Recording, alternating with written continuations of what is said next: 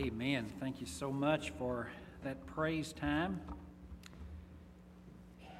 And if you have your Bibles, turn in the Gospel of Luke to Luke chapter 11. The Gospel of Luke chapter 11. It's interesting that the disciples saw Jesus do many miracles. They saw him heal the sick. They saw him walk on water. They saw him feed thousands with a couple of sandwiches. They even saw him raise the dead. But so far as I know, the scriptures only record one thing that so amazed the disciples that they asked him directly to teach them how to do it. They asked him to teach them to pray. Luke 11, verse 1 Jesus was praying in a certain place, and when he finished, one of his disciples said, Lord, teach us to pray. Then you have in verse 2 through 4 an abbreviated version of what we call the Lord's Prayer. And then beginning in verse 5 of Luke 11, we find our text for today. Let's read Luke 11, verse 5 he said to them, Which of you has a friend? Remember, he's teaching them to pray. He's given them an outline and priorities of prayer, but now he gives them this parable. Verse 5 He said to them, Which of you has a friend that will go to him at midnight and say to him, Friend, please lend me three loaves? Verse 6 for a friend of mine has arrived on a journey, and I have nothing to set before him. Verse 7 He will answer from within, Do not bother me. The door is shut, my children are with me in bed. I cannot get up and give you anything. And then, uh, if you go on down in verse 13, Jesus concludes it by saying, If you who are evil know how to give good gifts to your children, how much more will the Heavenly Father give the Holy Spirit to those who ask Him? The Spirit is evidently that life giving bread that people need. So when you look at this uh, parable, there are four things to keep in mind as we understand the symbolism of the parable. In verse 5, there's the one who goes at midnight and asks for bread. Can we put these up? The, the four symbols. The one who asks symbolizes the one who prays. He goes to him at midnight, knocks on his door, says, I need three loaves of bread. Then in verse 6, he gives the reason. A friend of mine has arrived on a journey. Now, actually, the word journey here is the Greek word exodos. Ex meaning uh, exit or out. And odos is the Greek word for road. You know, you, you've heard of the Exodus in the Old Testament. It means they were out of the road. There was no road in the Exodus, they had to cross through the Red Sea. So that's the word that is used here. He's, he's out of the road. In other words, he's lost. And it's midnight. So he's hungry. He's confused. A friend of mine has come to me, he says. Give me three loaves, for I have a friend who is lost. He's wayward. He's gotten out of the way, and now it's midnight. Now, the friend who is in bed in verse 7, he answers from within and says, Don't bother me. The door is now shut, and children are with me in bed. That's the person who's being asked. He symbolizes, in some sense, God. And then, of course, the thing, the bread that he's asking for, Jesus turns that and says in verse 13, So the Father will give you the Holy Spirit if you ask Him. In other words, we need, people need, more than anything, the Holy Spirit of God. Now, let's look at verse 8 again. Pull up verse 8 there, if you would. Now, Jesus says, I tell you, though he will not get up and give him anything because he is his friend, but because of his impudence, his boldness, his, his chutzpah, his gall, he will get up. In, in, in those days, uh, they would often have one big bed. I mean, we're not talking about a three bedroom house here like we have in America, the 21st century. We're talking about a village. We're talking about a small house. And we're talking about one big room and a, a, lot of times the villagers would bring in, they would have their wife and children all in bed. The babies are now asleep, and they would even bring in the chickens so nothing would bother the chickens. They would even bring in the sheep and the goats. Everything's asleep. And here's this guy knocking on the door. And by the way, when I grew up, there were areas in the hills of Tennessee where I'd go visit somebody and I'd walk into the kitchen, there'd be a chicken uh, on the kitchen table.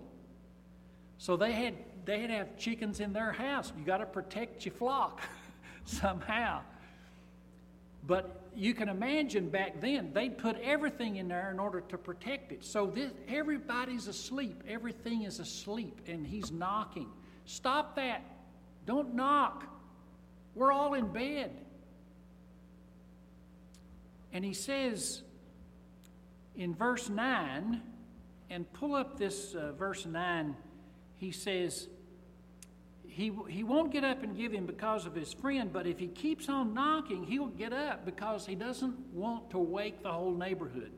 So verse 9 says, I tell you, ask and it will be given you. Seek, and you will find. Knock, and it will be open to you. He uses these three words as if there are three stages to pursuing God for the Spirit, for the bread of life. Asking. In verse 9, ask and it will be given you. That's where we simply take our request to God and make our petition. And then seeking if, if you're praying for a job, you ask God, but then what do you do? You seek one. Go turn in some application somewhere. And then he says, knock. What does that mean? That means doors close.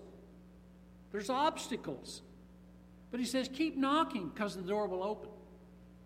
So you have this ask, seek, knock the three stages of it, and even the knocking, if there's obstacles, if the door seems closed, a closed door does not mean God saying no necessarily. Knock on the door. Persevere in the face of obstacles. When I was in Asbury College in Kentucky, I saw this uh, sweet little girl from Ohio and, and I thought that's the one for me. That's who God wants me to marry. But evidently, God didn't let her in on my secret. so I, I asked, but then I had to seek. I had to wear better clothes, nicer clothes. And later on, I found out that my clothes, she made fun of them with her girlfriends. Um, but I did seek. I started taking a shower at least once a month. Back in Tennessee, that was good. That, was, that meant you were seeking something. I, I started getting new clothes. I started wearing deodorant. I started knocking on the door. I, I went to her during the summer, I went up to her home, her farm, where her dad was a plumber, and I even worked with her dad as a plumber for a few weeks. And you know what happened? The door opened. God changed her heart. And now, several children later, several grandchildren later, here we are snug as a bug in a rug. well, anyway, whatever think of my illustration, the point is you ask and you sneak and you sneak. you ask and you seek and you knock. And Jesus said, It will be given to you, it will be open to you, you will find. Now, here's the thing Jesus is not so much pr- telling us to pray for a job, is he? Or a wife, or something for ourselves. But when he teaches his disciples to pray, he's showing them the best praying, the highest level of praying. And you know what it is? It's praying four ways. There are four things here. Number one, it is for others, not ourselves.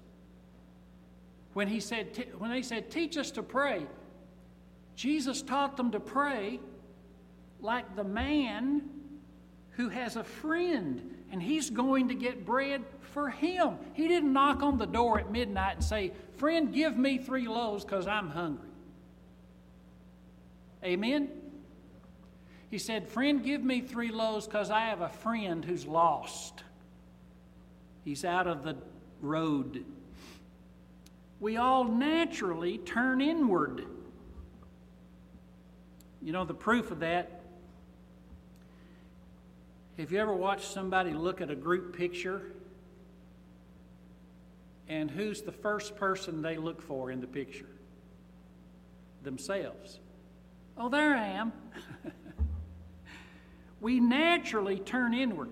Jesus says, Here is a man who shows up at midnight and he's knocking on the door for bread, not for himself. Jesus said that's the way you ought to pray. Put your primary prayers on behalf of others. Secondly, he taught in verse 6 he taught us to pray with humility. Notice how he said, A friend of mine has arrived on a journey, and I have nothing to give him. Jesus is teaching us here that when it comes down to it, what people really need, we don't really have. We don't have that bread of life. Somebody said, the times are desperate. Our families are desperate. Our churches are desperate, but we are not. Jesus is teaching us here that when it comes to truly helping people, the best thing you can do is pray, and the best prayer you can pray is when you realize that if they have anything, it's got to come to you, through you from God. In Second Chronicles 20, a king in Judah named Jehoshaphat, received word that surrounding nations had conspired together the Moabites, Ammonites, and Edomites had all joined together to fight against Judah. They had all joined. And, and Jehoshaphat called all the leaders, and he said in 2 Chronicles 20, verse 11, They have come to drive us out of your possession, O Lord. And we are powerless. We have no power against this great horde. And we do not know what to do, but our eyes are upon you. That is the way we must pray. Lord, I don't have the power to help that person, I don't have the knowledge, but Lord, I'm looking to you to give us that. A prophet arose in their midst and says, You will not have to fight in this battle. And sure enough, the next day they put the praise team out front. That's always a, a good way to fight. Let the whole band go out in front. And as they praised God, it says that the enemies turned on each other and destroyed each other. And God saved them.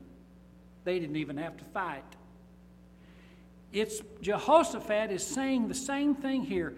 God, I have nothing to set before them. I don't have the power and the might and the knowledge to fix this. Only you do. The, the third thing, praying the best way, is praying with expectancy. I want to point out something here, and a lot of times in this parable, uh, people miss this. Jesus is not comparing God to a grumpy neighbor. He says, when you go to him at midnight, and he says, I'm in bed, I can't get up, and he, he won't get up because of his because you're his friend, but because you're so bold, you go and ask anyway. Then he'll get up. So he says, I tell you, you go to the Father. Remember, Jesus is not calling God a sleepy neighbor.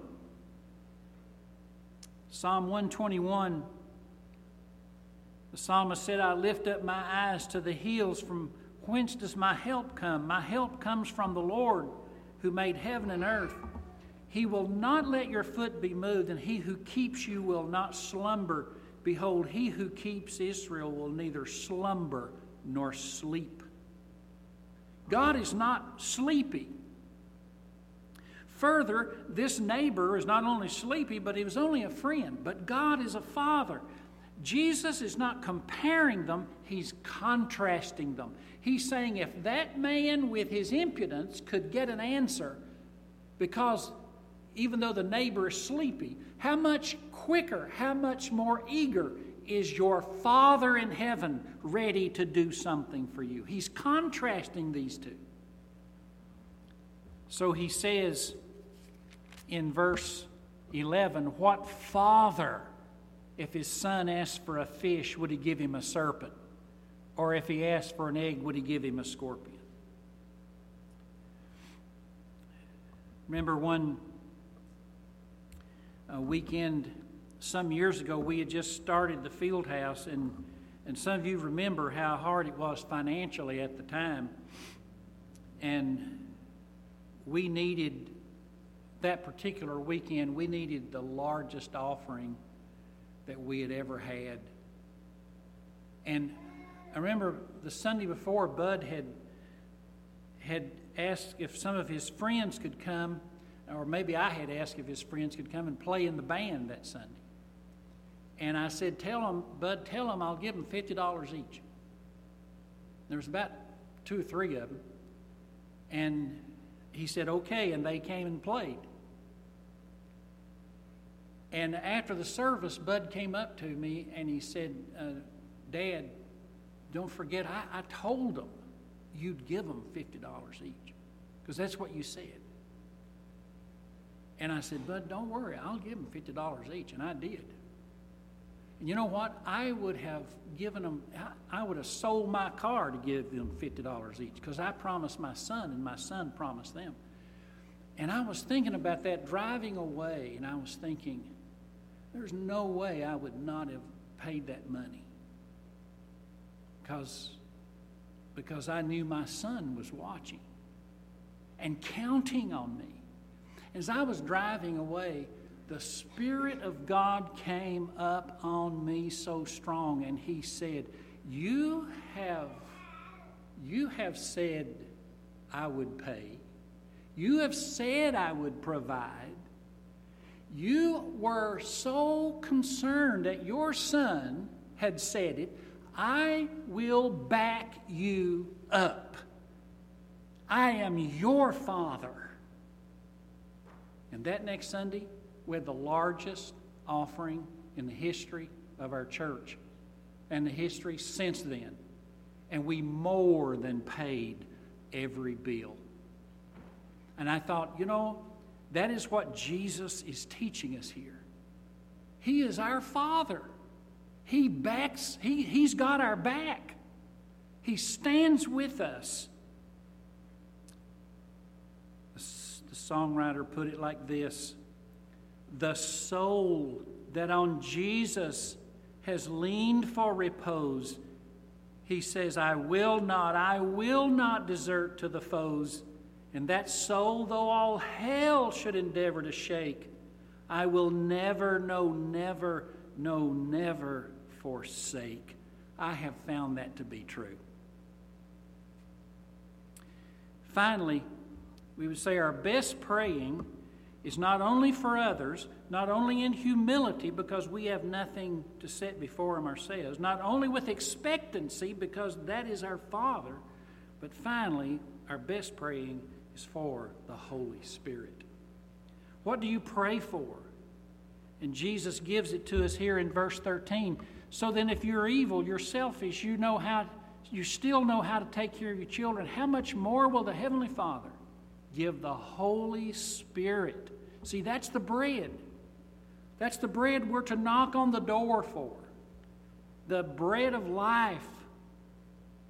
Remember that the Holy Spirit in Genesis 1 2 brought order out of chaos. The Spirit hovered over the waters. Remember that the Holy Spirit explains someone like Samson. Judges 14 19, the Spirit of God came upon him. Remember that it is the Holy Spirit in his departure, in his absence from Saul that caused him to go to the black arts and the witches for guidance. It says the Spirit had left him, 1 Samuel 19 19. What makes our young people, what makes our leaders, what makes our friends and family depart, what makes them look to resources and sources that harm them. It is the absence of the Spirit. So we must pray for the Holy Spirit. Who makes the baby in the womb and puts breath in us even this very hour?